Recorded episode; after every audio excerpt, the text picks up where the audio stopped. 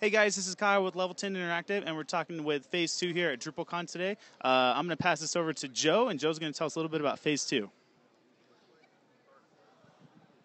Hey, thanks, Kyle. Uh, I'm Joe Cacavano. I am uh, the CMO over here at Phase 2 at DrupalCon, and, uh, you know, we are rocking it out day three or four. I don't know, it all becomes a blur after a while. Um, you know, Phase 2 is known for our work here in the community. This was a, a big con for us. Just released uh, Memorial Sloan Kettering's uh, new site last week on Drupal 8. So, super psyched about that. Uh, phase 2 is, uh, you know, we're all about the Drupal community. And um, I don't know. Give me, what else? What so, are we thinking so here? where are you guys based out of? Oh, we're sure. So we're based out of uh, Alexandria, Virginia, with offices in uh, New York and San Francisco and Portland, Oregon. Um, we've been in the Drupal game for a long time now, um, from back in the days of the first White House uh, site going on uh, Drupal. Uh, our main focus these days is kind of around content, collaboration, and experience. You know, we feel like those are three pillars of really any great web development project. And so all of our projects end up having some aspect of that. We love the Drupal community. You know, our our motto is always uh, one of our taglines is open source, open minds.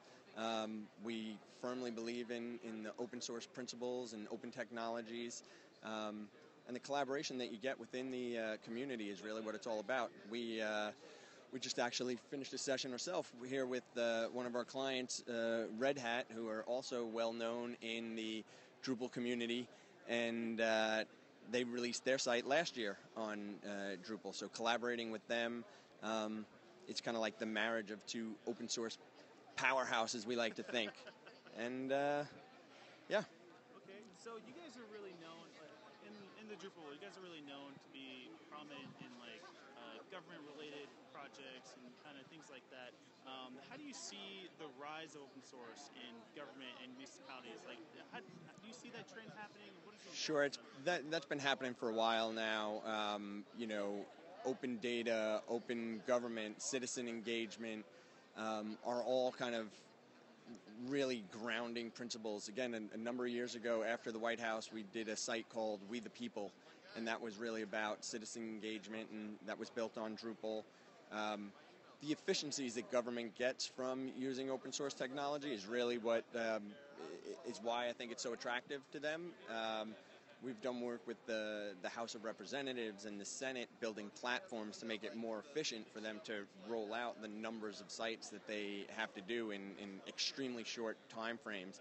And now with the prevalence of more and more open data and, you know, um, different ways of kind of looking at what the government's doing and the information that we have uh, about uh, municipalities and uh, from the state and local governments to the federal government, you know, open source really seems to be thriving in, in all those areas.